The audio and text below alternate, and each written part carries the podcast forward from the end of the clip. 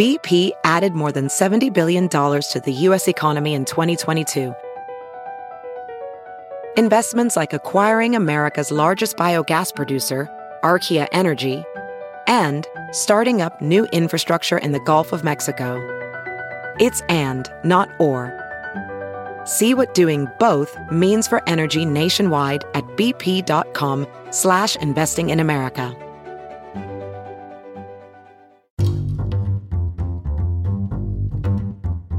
Hi, this is Josh Marshall, and this is the Josh Marshall Podcast. We have a pretty we have a pretty interesting show for you today. We're, going to dig into a couple stories, or actually maybe three stories, that uh, our team here at TPM has been working on over the last few days, and I anticipate that uh, at least one of these, and maybe more, are stories that we are going to keep on reporting on it because I don't think we've gotten to the or we or really anyone has has gotten to the bottom of that yet. Yeah. And that that's you know David uh, uh, talking to my my colleague and co-host David Taintor here. Hey there. Um, you know that's always been one of our things here at TPM. We call it iterative reporting. Right. Um, it's not as distinct from what other news organizations do as it was maybe 10 years ago, but just the basic point of you know, digging into a story, not necessarily looking to do the sort of the one mega examination of the whole thing tied up in a bow, but be more like investigators as you keep, you know, getting new information, reporting it back to Yeah. your readers and stuff. So, uh, David, uh, give us a, a give us a preview. What are we What are we talking about today? So the first story we want to talk about has to do with a woman named Cindy Yang. She and her family own a number of massage parlors, day spas, I guess you would call them. In, yeah, I guess they're Florida, formally right? day spas, Right. but but it is pretty clear that that sex can or That's sexual right. services can be had at those. So Right. yeah, massage and parlors. tied up in this, one of these parlors is Robert Kraft, the owner of the New England Patriots, uh, who was indicted for, you know, allegedly soliciting Solicitation, yeah. prostitution Yeah. at one of these spas. She founded that particular spa, but is no longer the owner of that one. So I guess she has like some degree of separation. But yeah, but her current ones also seem to be involved in the same stuff. Right. Although it's not part of.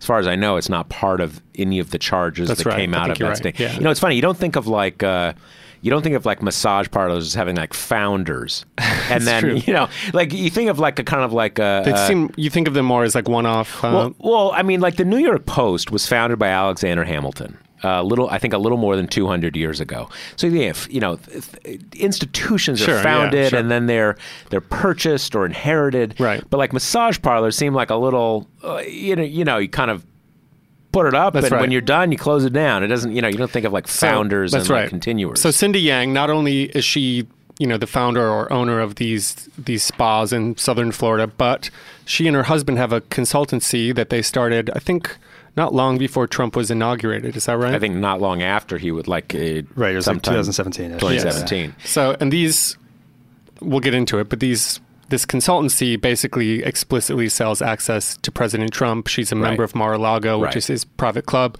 So there's a lot going on there. I want to kind of dig into that with you guys. Right. All right. So so before we already have uh, our our colleague Josh Kovensky's here, and he he is on this story. We're going to talk to him in a second. But before we do, we're going to get some business out of the way with Grady's Cold Brew Iced Coffee. Uh, Want to become a true office hero? Treat yourself and your coworkers to the best iced coffee in the country with a 42 serving. Bag in the box from Grady's Cold Brew. Now shipping to 20 states on the East Coast, this coffee concentrate pours from a spigot just like boxed wine. So help yourself to a, to cup after cup of Grady's signature New Orleans style flavor, freshly brewed with chicory for just a hint of all natural sweetness. Ready to give it a swirl? Get 20% off your first order at Grady'sColdBrew.com with promo code TPM. That's promo code TPM. Now, there's one other one other sort of promotional thing I want to mention to you, and and and the Grade Grady's reminded me of it is that next week we are going to be interviewing Preet Bharara, who, as you know, is the former U.S. attorney in the Southern District of New York, uh, fired by Trump. Uh, as as as many many people have been at this point, um, he's become a big uh, TV commentator, um, on- podcaster as yeah, he's a podcaster and, and he's got a book out and we're going to be talking it's called doing justice and we're going to be talking about that next week. And i i, I was uh, i was thinking about that because I'll, I'll I'll be honest with you, we pre-recorded it. So so the the pre episode is actually already letting been you in on a little secret. Yeah, yeah. Don't tell anybody. Uh, in any case, when I read the Grady's ad, Preet was sort of like snarking a bit on it. Not it, not in a not in an anti Grady's Of course not. way. How could you be really? But but the the uh, the box of coffee because he was going back to that thing. I feel I feel like I feel like Grady's got to got to do something about that. I I will tell you. You know, here at TPM we have like eighty boxes of Grady's, like in in like two refrigerators. no shortage of it. No yeah. shortage, and and they work really well because you know Absolutely. you, in the normal uh, bottles of iced coffee you get. Um, you First of all, they're heavy. The glass is like you know. yeah, well, and and and and there's not that much in a Yeah. single bottle. You can't um, you can't store them quite as efficiently, uh, but you know, and even like you know, it's gonna get into marine archaeology here, but it's like you know the ancient Greeks and Romans with the amphorae, you know, kind of putting them all into the Right. into the into the bottom of the ship. Anyway. Um, So back to Cindy Yang. well, no, no, no, not No. back to Cindy. I got, I got still a little more about this. Um, with the with the Grady's boxes, it's like a freaking container ship.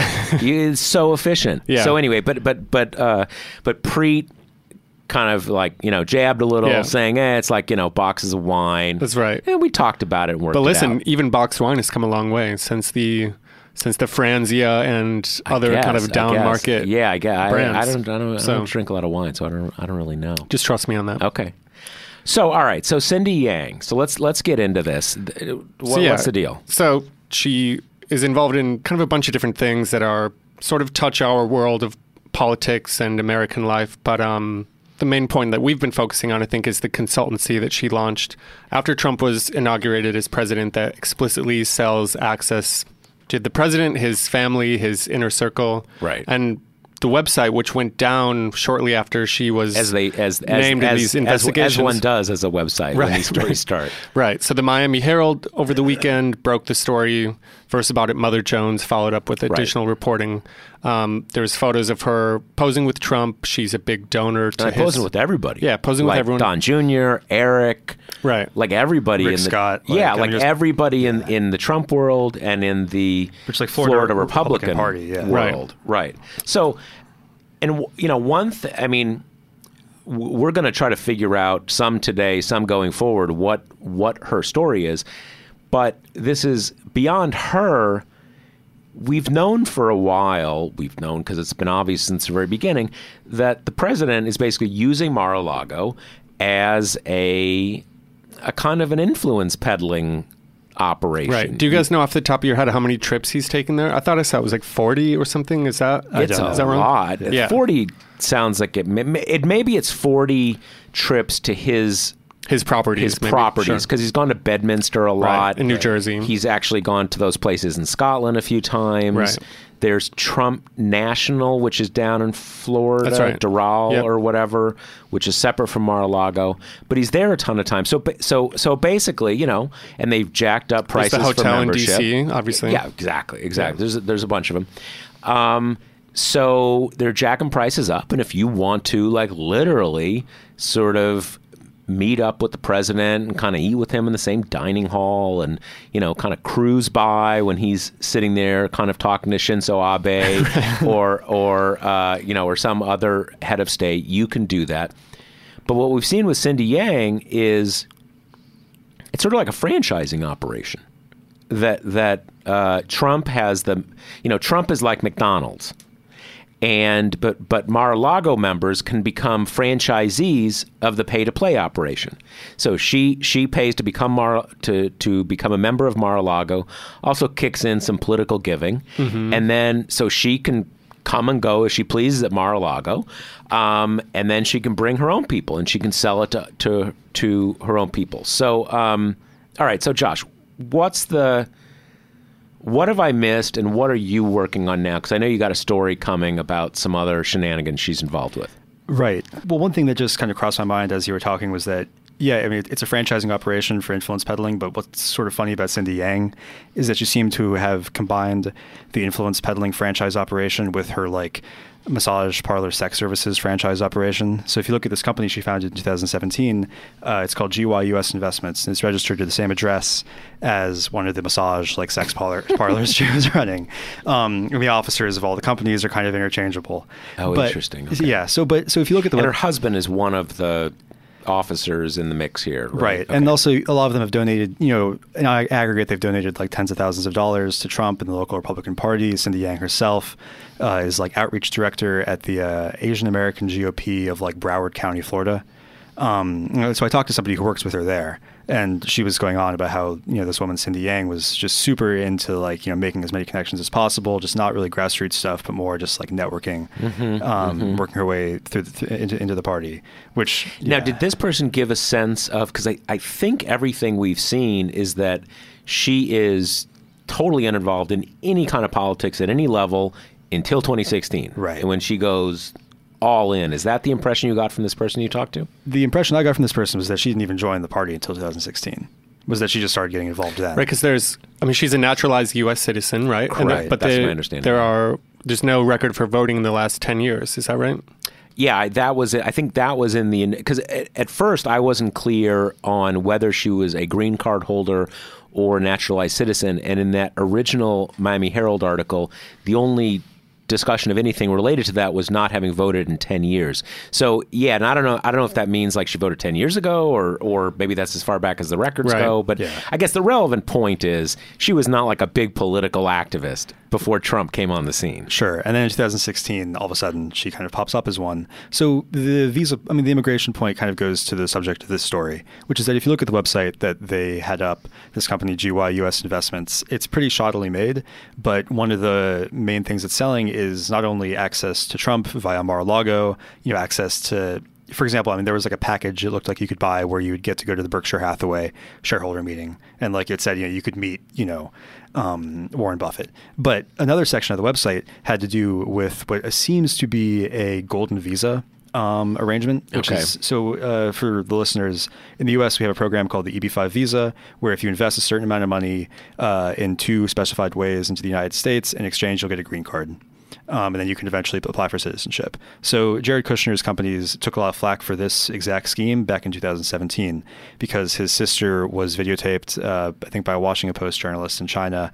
Um, offering a similar kind of scheme where you can invest like in a Kushner building construction, Right. Um, and in exchange you get a green card, which is obvi- also making pretty clear, kind of like, and by the way, Right. we're related to the president. And so Cindy Cindy Yeah. Yang was making the same implication on this website. well, It let me was let me let me ask you one question there, just for for anybody who's not kind of up to speed on how our immigration system works, or from people outside the country. You can you can apply to be a citizen, but once you have a green card, you can stay here as long as you want. You can live here for the rest. I mean, obviously, maybe you commit some big crime, you would be deported. But basically, as long as you pay your taxes and don't commit any crimes, a green card is permanent residence in the United States. That's exactly what it is. Right, okay. Yeah. And so, so yeah, I mean, as you mentioned, so yeah, so the Kushners were really kind of flaunting their access to the White House, and Cindy Yang was doing it in her own way. So, uh, for example, on the website, it's sort of it gives you some examples of different projects you can invest in, um, and they're all kind of noted for their proximity to Mar-a-Lago. Um, beyond that, it's also you know her kind of hanging out with Trump. It's that's her picture on the website. It's Mm-hmm. Right. you know i it's heavily implying that if you do this, you're not only going to get a visa because uh, you're fulfilling the requirements of the law, but because you're kind of positioning yourself in a way that's proximate to white to power. Now, are are those investments? Are those things she is financially involved in, or just things that she knows locally? Like if you do, you know, So it's a little bit hard to tell. Yeah. There's one funny thing about that. So there's there's two ways you can qualify for visa under the EB5 program. One is a direct investment, which creates a certain number of jobs. Um, the other is into like a registered, like I think it's called like an invest immigration investment project project center. There, there are a couple hundred of them around the country. They're all licensed by the State Department or some other government agency. Um, and so the website also advertises those, but it, it does give a few examples of specific things you can invest in and for which you'll get a visa. Um, and this is where it really seems like kind of like a shoddy, almost like scammy operation because one of the things is a home around ta- a quarter of a mile away from Mar-a-Lago that belongs to uh, Philadelphia Eagles owner Jeffrey Lurie. it's very weird. So it's just that if you like if you like invest in this home uh, of a guy who, by the way, is like good friends with Robert Kraft. Yeah, Right. a lot of football guys in this story. Now, now at Yeah. least at least at least notionally, like if someone like no one could invest in my home. I mean, needless to say, I don't have that fancy a home. Right. But like, what does that mean? Invest in someone's home, I th- the idea I think is if well, let's say, but you invest in a project in the home that would create more than ten jobs, right? then you would qualify. You, in theory, would qualify under the uh, pro- the, the program. But okay, so this guy owns. Wait, the Eagles? Yeah. Oh, okay. So why is he? I figure if he wants a new wing, he just like stands it up. My suspicion from looking at the website Yeah. is that he's not in on it. It's that they just like kind of took a picture of a nice house like right next to Mar-a-Lago. Okay. And he's kind of caught up in it. But it's Okay. like a funny coincidence that the guy who oh. played Robert Kraft last year in the Super Bowl. Oh, okay. So, Right. so, so we're assuming maybe that's just a kind of a picture they have up there Yeah, that, that yeah. are not actually talking about investing in his house. I mean, they might, but We just don't know. Who Yeah, knows? just- exactly, Okay, got it, got it, got it, got it. Okay, so, all right. So, but it seems pretty like kind of slapdash right. operation. But yeah, some reporting has suggested that they've they at least had some some success uh, in getting Chinese executives to come to Florida on this. Um, I think there were a couple for the Mar-a-Lago stuff. For the Mar-a-Lago yeah. stuff. The for like visa the stuff- meet and greet kind of. Exactly. Yeah, Visa stuff we yeah. don't know. For the Mar-a-Lago Right. stuff, there was some documentation of Chinese businessmen flying all the way over to Mar-a-Lago. Um, there was one specific event. There was this. Uh, I think it was called like it was like a safari night at Mar-a-Lago where there were a bunch of like random like Chinese businessmen there. Cindy Liang was there.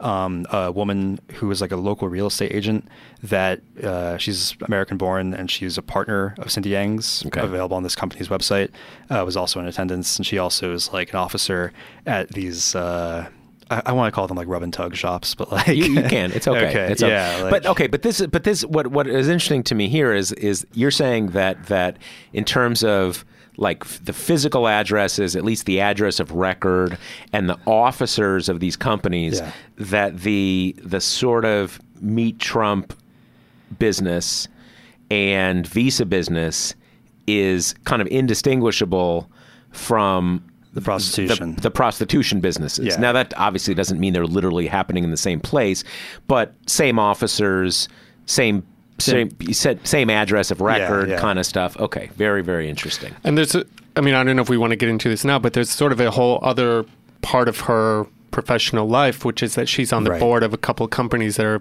kind of linked to, related to the Communist Party of China. Is that right? Right. Well, I guess not. Comp- they're sort of the, these are uh, Advocacy groups, Yeah, I guess, right? advocacy, and and and and in fairness, uh, you know, uh, many countries have organization like I, you know, there's no doubt. I'm sure India has some sort of you know Indian American friendship society that you can join, and that's probably you know if you're involved in you know if you're involved in some sort of export business, and and you you know th- th- th- these things are not um, inherently Suspect or yeah, suspect, Yeah, and I'm sure kind of like maybe recent immigrants from India who are still very interested in and concerned about the country they were born in and all this kind of stuff. So these things exist, um, but in China they're often you know, run by the Communist Party and in some sense operating as kind of front groups or maybe as sort of, uh, uh, you know, vehicles to sort of find people to, you know, work in intelligence collection and stuff. So what, yeah, what are you seeing from your reporting so far, Josh, in that part of this? Like, is, is this just a kind of a sleazeball play to pay to play operation, or might there be some sort of intelligence weirdness kind of layered in? So with the groups that Cindy Yang was involved in, or I guess still is, one of them is interesting because it, I think it's called like the, you know, Chinese part like reunification peace partnership like community or something like that. But the point is isn't really the name. The point is that it has a specific policy aim, which is reunifying Taiwan with mainland China, Right. Which is obviously a key Chinese foreign policy objective and one has has been you know for decades, Right. Uh, and it's something that you know really kind of triggered red flags for a lot of people and having her be involved in that and also Right. hanging out at Mar-a-Lago taking pictures with top American politicians. Right, right, Yeah. right. But so, but but from from your reporting, from what you've read up on other people's reporting, so far we just have some some connections that throw up red flags. We we kind of it hasn't really gone past that, right? Right. There's nothing concrete. There are certain patterns that are kind of emerging. Again, this woman saying that she just sort of appeared at the Broward County Asian American GOP and started using it to make these connections. One thing I'd point out with the investment company she set up was that um, not only, I mean, they had an office in Florida, but they also immediately set up two offices in China, one in Beijing and one in Wuhan, and then mm-hmm. also a DC office they were in the process of setting up once all this blew up. So that also it. it happened pretty fast. Right, right, right.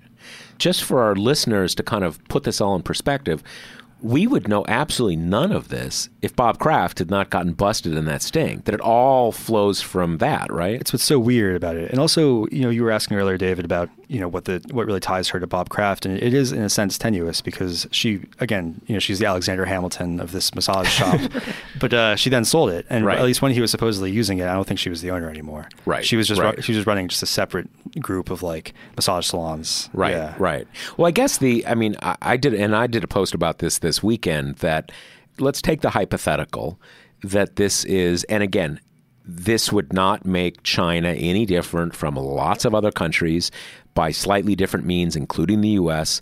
This is what intelligence services do. They try to find information, um, and you do it through all sorts of human resources. Blah blah blah blah blah. Okay, let's say that that this access is maybe passively related, or you know, some way tied into uh, uh, espionage, Chinese espionage in the United States.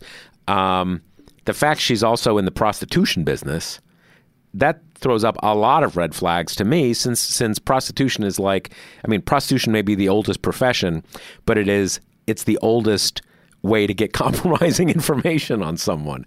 So it, it again there's just a lot of red flags from like every from every angle. Now, am I right that she is she has not spoken to anybody since this broke, right? Or the Miami Herald got her on the phone briefly.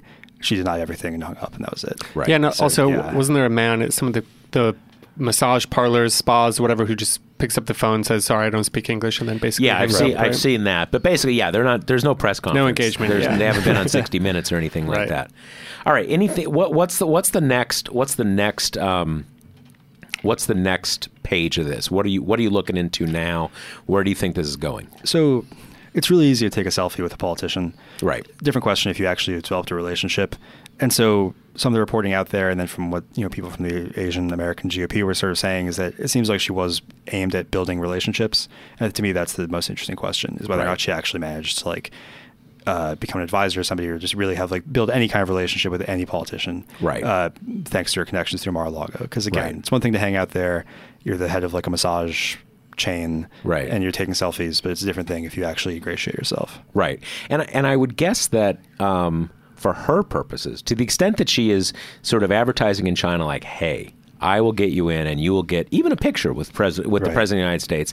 That's a big thing, and and and so it, it it is for her purposes just to make money even the ability like i'm going to bring you over to mar-a-lago when one of these times when he's there you come, I'm going to introduce you, you'll get a quick picture. Even that would probably be enough to make a ton of money. Yeah, it makes your client yeah. look legit, like yeah. you are, you know, you have connections or you can get get in the door certain places. It doesn't even matter. I mean, potentially maybe it doesn't even matter if you are on first name basis with yeah. anyone, but it's just sort of the appearance. Yeah. Right. And I guess also th- that from what we know of President Trump, if you literally get like two or three minutes with him and say something like, oh, I got this new electric, electric car that, that runs on one nine volt battery. You can go over a thousand miles. Like Trump's going to be tweeting about it a few minutes later. Do you see this thing today? And it's hard because like I'm like an, an, an aerophobe, but Trump's like on on Twitter today saying like, "Uh, airplanes, you know, are, yeah. airplanes yeah. getting too complicated, too much electronics. You need like a pilot to kind of get the job right. done." He's like, "Dude, we've got scientists from MIT flying yeah, our planes yeah, now." Yeah. So so so so who knows? Yeah, All right. I mean, we'll see if he tweets, you know, that Taiwan should be re- reunified with mainland China. uh, yeah. Well, you know, it's funny. It, like, th- this is this is this is the funny thing so much with the Trump administration because I don't know if you guys remember, but in the transition, there was this big thing because he took a call from the president of Taiwan, which is in in the sort of the the very delicate. Uh, policy that we have to both support Taiwan and sell them weapons and have an informal security guarantee with them while also not recognizing them as a country, you can't do that. Yeah. The president cannot. And so he's on the one hand having this, you know, kind of pushing the Taiwan's a separate country thing.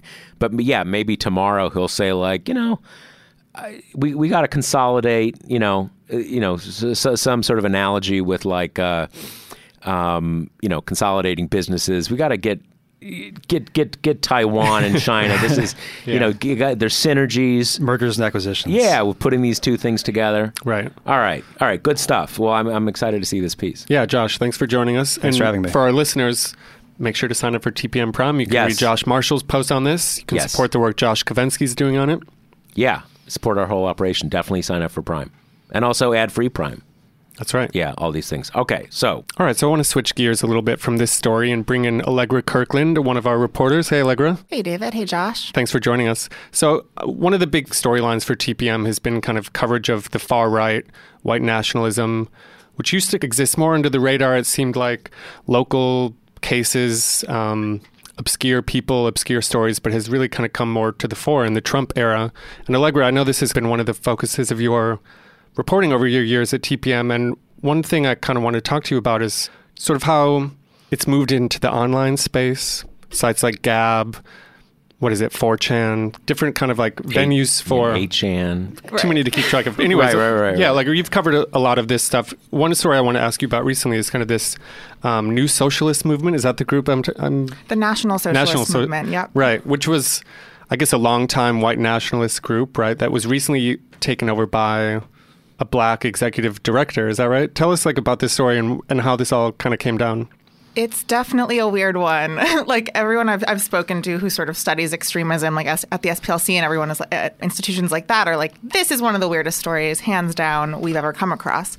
So yeah, the National Socialist Movement um, grew out of actually the sort of ashes of the American Nazi Party, um, sort of like middle of the 20th century, um, and That's George Lincoln Rockwell's group. yep, Did yep. it fall apart after he got killed? Is yeah, that what so he got killed, and then two of his sort of you know associates Right. ended up fo- founding the Got it. NSM. Got it. it wasn't. It had a different name, but basically this group has been around in some form since It's like you the, know the, the the, lineage from that Yep, group. Right. Yep. Okay. So that gives them some sort of you know Yeah. panache in Yeah, the yeah, community yeah. or whatever.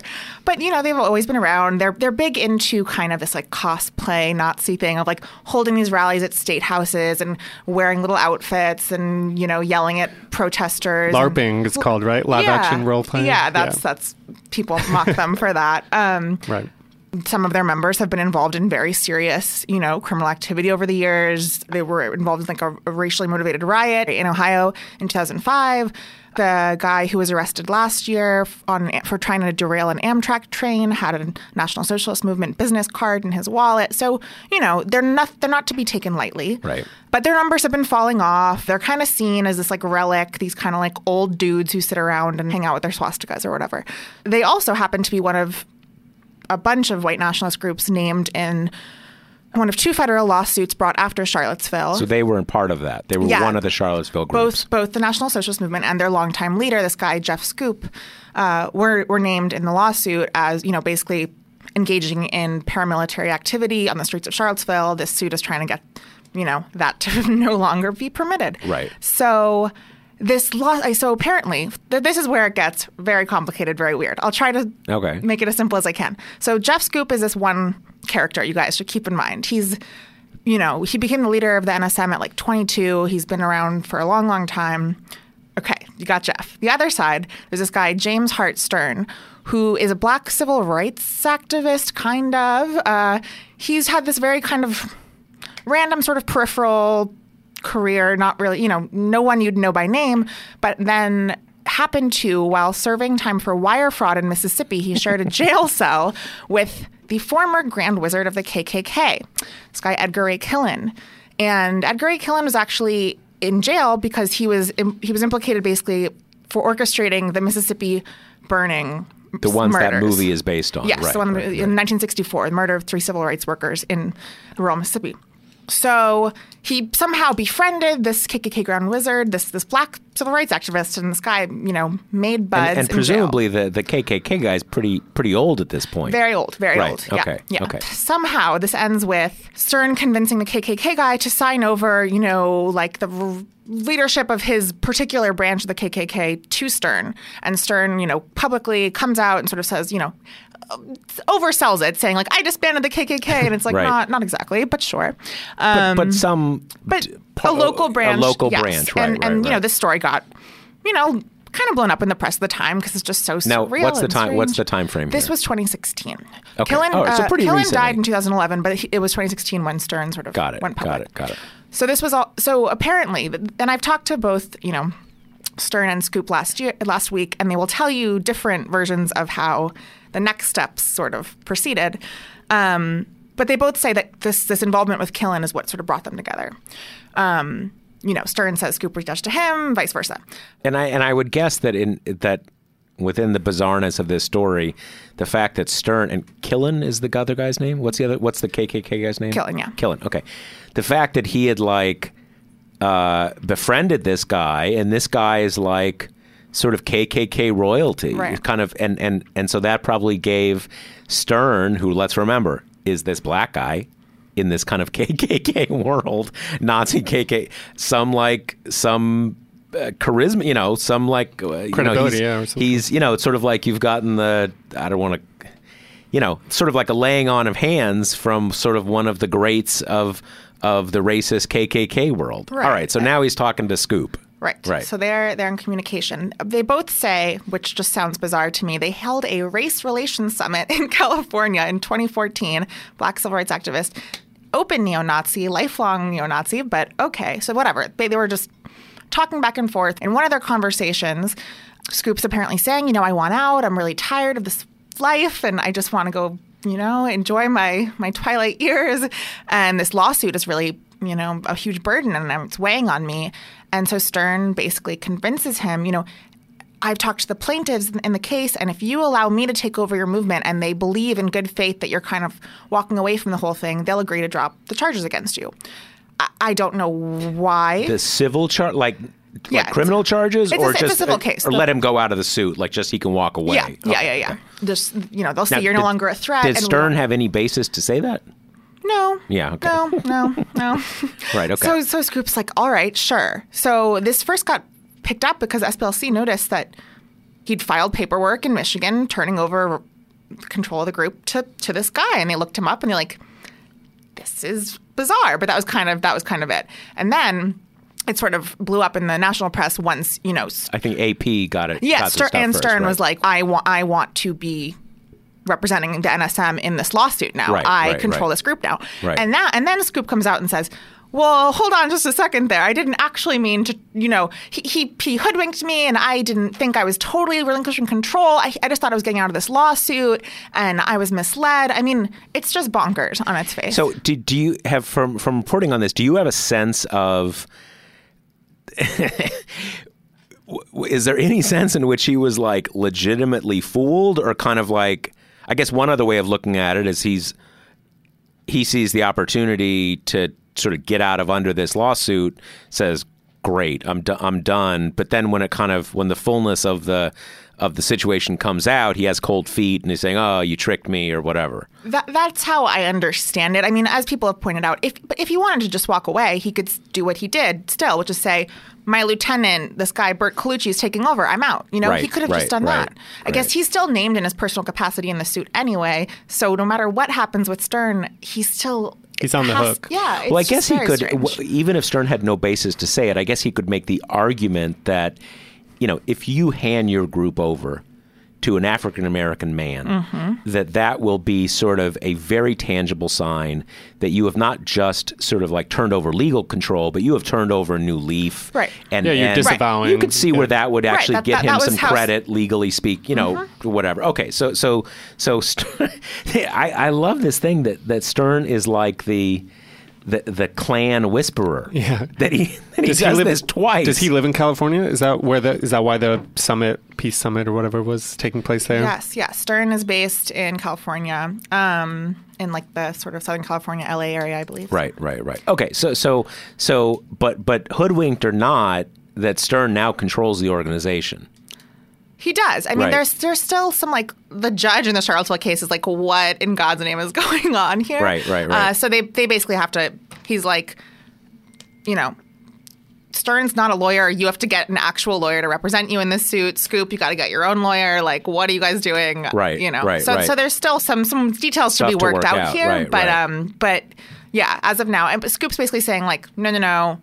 Stern's not in control. He's just pretending, and Stern's like, "Oh yes, I am." So that's kind of now does at for now. does this have any like I remember and there's this Heimbach guy Mm-hmm. who we've who we've reported on before in other contexts who's who's in the mix here tangentially at least I- I think he said something like there's 40 members. So to the extent that you control it, is that like like what does that even mean? Do they do they even have like a like a like a clubhouse or you know like what is that? D- Does that mean control of anything as opposed to just being sort of like of figurehead record in this lawsuit? Mm-hmm. It's kind of like a figurehead. I Right. mean, you know, and I think it, it wasn't Heimbach, but someone, some member told A- AP, you know, yeah, there's like 40 of us actually who are paying dues, who, Right. you know, actually do show up to all the events and stuff. There are. There are probably a broader network of people who go on their website and you know Right. ta- are Right, you know right. buds with each other, but it's a pretty small group, and I think Right. it's always you know important when covering white nationalism, far right extremism more broadly, like this is serious and it's worthy of attention, but also it is always a smaller group of people than you Right. think Yeah. it is. you Well, at least who are formally Who are- yeah. Mm-hmm. associated. So, okay, so this is a good segue to this other guy, Mm-hmm. um, who now he's an example. As far as I, kn- like, he wasn't. He's not a member of any group, is he? All right. No, so, who? What's the name and what? So, what? Tell us this story. Okay, so this one we got to report out thanks to a reader tip. So thank you, readers. Send Please- tips. Please you got to remember we, we look at the emails. Tips are really, and they don't always have to be. This is this is a good example of this. They don't always have to be something you secretly know. Often it's something that you have seen in like a local paper or something like that that just no one in the national media has found out about it. And this was actually what we were pointed to was a Nebraska Antifa group that that well you take it from there. But the point is is that if you see stuff that, that you don't think has got enough attention let us know. Let us know. There's a, there's an email. It's talk at Right. Yes, talk- exactly. Yes. talk at talkingpointsmemo.com okay allegra so what's what's this other dude's deal? Right. So we got, um, yeah, we got tipped off to this Nebraska, Nebraska Antifa's blog post about this guy Bennett Bressman, who wa- who worked as the state field director for the reelection campaign of Nebraska Republican Governor Pete Ricketts. So basically, Antifa uh, got a hold of all these leaked chats that um, Bressman and other, you know, white nationalist happy dudes were exchanging on Discord, which is um, just Josh knows because his like a- sons are is it- gamers. Is it like a message board kind of what, thing? what, Yeah. it, what, it, what it is, it's yes, but basically what it is is so many games now, uh, you know, just video games that kids play and adults play, that there's they're based on a social, you know, so you can be playing with someone on the other side of the world, and so what Discord, the primary use of Discord is, is that you can be talking to each other when you're playing games with people in other places. So that is the main uh, use of Discord, but it is also a big hangout for, for white nationalists. And so they were hanging out and chatting, and I don't know if they were doing voice, but they were some mix of chatting and whatever. So they're chatting away Right. on their Discord. And and so there's this the broader context is this group Unicorn Riot that's sort of like a decentralized media collective is how they describe themselves and they have been releasing like troves and troves of these discord and slack and facebook messages that are sort of that are where these like white nationalist people congregate um, because of the anonymity and the privacy and this i mean this is how we found out a lot of the planning for Charlottesville happened on Discord chats that Unicorn Riot leaked. So this was another sort of trove of them. And Now, do we know is this is this because I assume these aren't hacked? It's that people are going in there sort of furtively and then just recording, you know, making copies and right. stuff. So this is that's a, a bit of a tangent, but yeah, I was talking to one of the the members um, of the collective yesterday, and he and I was asking about this, and he said, yeah, some, sometimes it's we kind of like they don't want to re- reveal too Yeah, much of their yeah, methods, yeah, but sometimes yeah. they go sort of as moles and they Yeah. get in there and and just sort of copy all the data off the server. Sometimes just disgruntled members of the groups will leak stuff to them. yep. So there's you know a bunch of ways they get their information. But this guy kind of made the mistake of making himself clearly identifiable in his messages. um, he posted pictures of himself that he also posted on other social media platforms. He has he describes very openly. I think this is what the most disturbing part of this whole story is. He talks about getting into local politics and how it's a good way to sort of spread white nationalist ideas you know through our political system he, so he first worked as an you know he's a really young guy he's only 22 now but he was in college when some of these messages were written and worked as an unpaid sort of volunteer for the Nebraska GOP and then became the field director for a governor's gov- campaign, which which, is a pretty big quite deal. Serious, yeah, you yeah, know. yeah. And and he, you know, he says he he's it's just really hateful, really gross stuff of the type you'd imagine about Jews, about black people, about yeah. Immigrants. everything. Yeah. So yeah, so l- l- let me ask you this. So okay, so he's he's on there doing this stuff now. th- The pictures are there. The pictures you mentioned that he kind of you know posts a picture there. He's also posting them publicly, but that's the kind of thing where you're going to confirm after the fact. What is there more than this one time where he explains that he's the field director? He basically says like, "Yeah, I'm the field director now." You know, a year ago I was just like you know kind of you know, kind of into politics, putting up signs, and now I'm the field director for the for uh, the Nebraska governor, and that's the thing. Like, ah, when these people who got hold of, you know, when these when these um, anti-fascist people who got hold of these, they say, like, ah, all right, that's pretty specific. Let's look this guy up, and once Yeah. you have that, you look at the pictures, and you kind of, and even even his. Uh, even his screen name is like he's what not Bresnahan. What is his It's like breast four two Right, but his Bressman, like and he's yeah. like, yeah, yeah, two two, and yeah. probably his birthday is like April twenty second or something like that. But anyway, um, is it just that one time, as far as we know, where he says something that specific? he mentions, I believe, working as a field director in two different posts. He talks about, but he talks about working with the Nebraska GOP repeatedly. Um, I'm trying to think what the other mentions are, but yeah, I mean, it kind of, I, don't know what led them down this path, but I think it is sort of basic journalism. They were like, oh, okay, this checks out with this, and Yep, let's yep. look. It's you know, it's the same guy in this Instagram profile, and and they sort of just did their homework, and we Yeah, rechecked all yeah, of that yeah, ourselves, of yeah, course. yeah. Um, but it was funny. I mean, by the time we reached out to the Ricketts people and the campaign and the Nebraska GOP, they were kind of like, uh, you know, we'll get back to you soon. And then Right, within minutes, right. they'd given statements to like local media being like, we disavowed. you Right. know. Yeah, we Right, had no right. idea, et cetera. It it is you know it's funny. There's um one of the a, a phrase that used to be used uh, within the Communist Party in the United States. They call it burrowing in, and there's a whole history here. Some of which a whole very a whole very fraught, controversial history. But basically, the point is, it was one of the Communist Party's strategies that if that you just being a member of the Communist Party and going to a rally and whatever, that's not that helpful. But if you can join a union, or if you can join various groups that are have generally progressive politics, and you you know become a part of it, and then you can that's a way to spread influence. Um, and again, a whole long controversial history about what that is about, whether that's bad faith, whether that's organ, whatever. But it struck me that in the quotes from this guy, he was actually talking about something very similar from uh, for white supremacists and neo Nazis.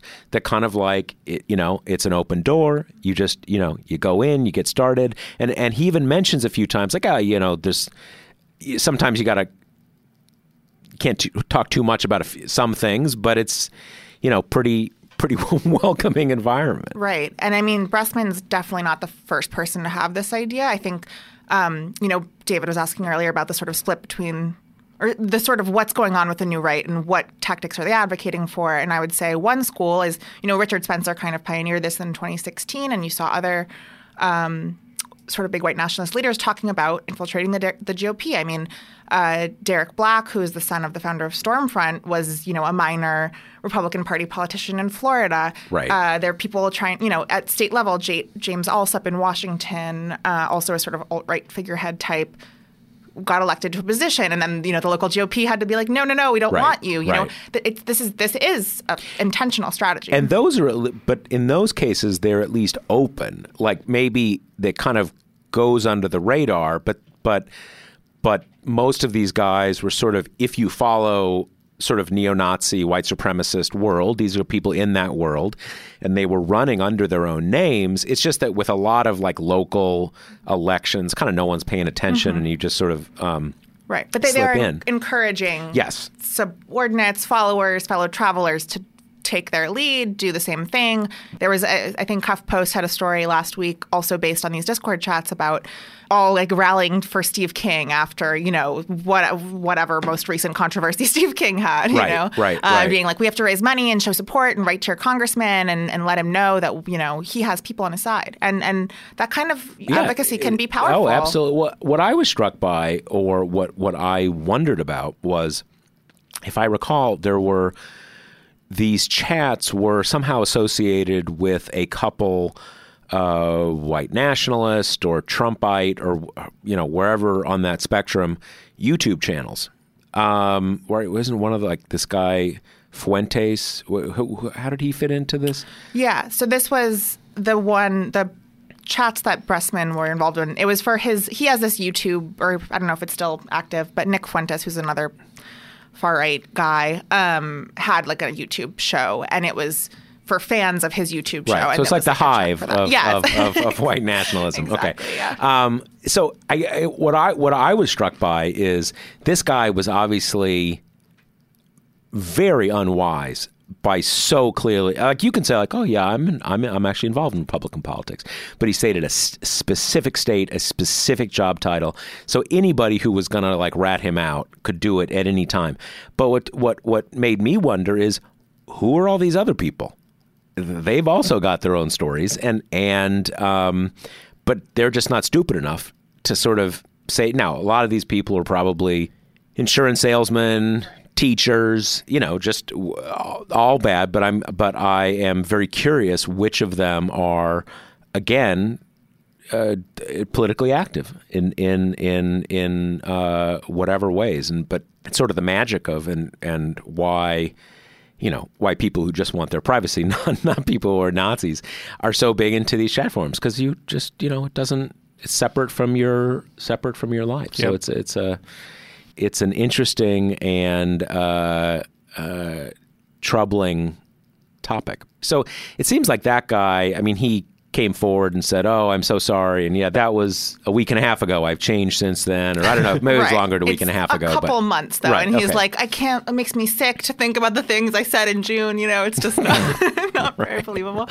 So presumably that's the end of of his. Oh, who knows? I mean, maybe he'll be back working with that Heimbach guy in, in a in a few months. But yeah, I mean, I'm still I'm still poking around to see if there's any other threads we can pull on this. I mean, some interesting things, just little minor, probably not you know going to be putting into a story, but um, his dad's apparently like a pretty big Republican donor, is giving money to Ricketts. That Oh, interesting. thing. And so it's probably part of how he got that job.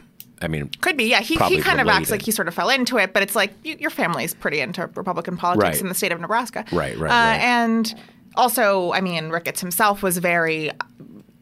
I don't condone these views. He's also donated some twenty thousand dollars to Steve King, as most you know, most recently twenty sixteen. So oh, you're like, okay. "Hmm, you know, okay, maybe, right, sure. right. That could be interesting. It, it's it's it's you know people. I certainly don't want to make excuses for someone who's 21 or 22 years old, but people come out of a context and a milieu, and it and it sounds like maybe he came, you know, came from at least a a Nazi curious family, if not, I don't know, you know. Yeah, I don't know if I'd go that far, but well, look, if you're giving, if you if you are, if you're giving, um, no, Ricketts, Ricketts gave money to Ricketts Steve gave money to yeah, Steve not King. not the family. I'd be curious to see what else, w- Yeah, where we'll- else. we'll see if there's anything else we can do This this this. wasn't like uh, you know because you do have certain times uh, people who just like you know came from a background where you're like, dude, where did this come from? Like, how did you, like, what made you, like, go into this life? Um, and then other times it's it's more, it's more straightforward. All right, so uh, David, so we want to remind everybody that we got Preet coming up. That's right. uh, Make sure to tune in. in in uh, uh, next week, and let me and we're going to talk about Preet's book and and like Trump and all sorts all sorts. Yeah, of it was cool a great- stuff. great yeah, chat. It was it was a good it was a good conversation.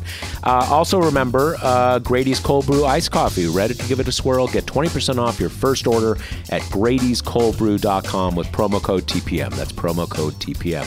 All right. Thanks, Allegra. Thanks for having me. Thanks, David. Thank you. Later.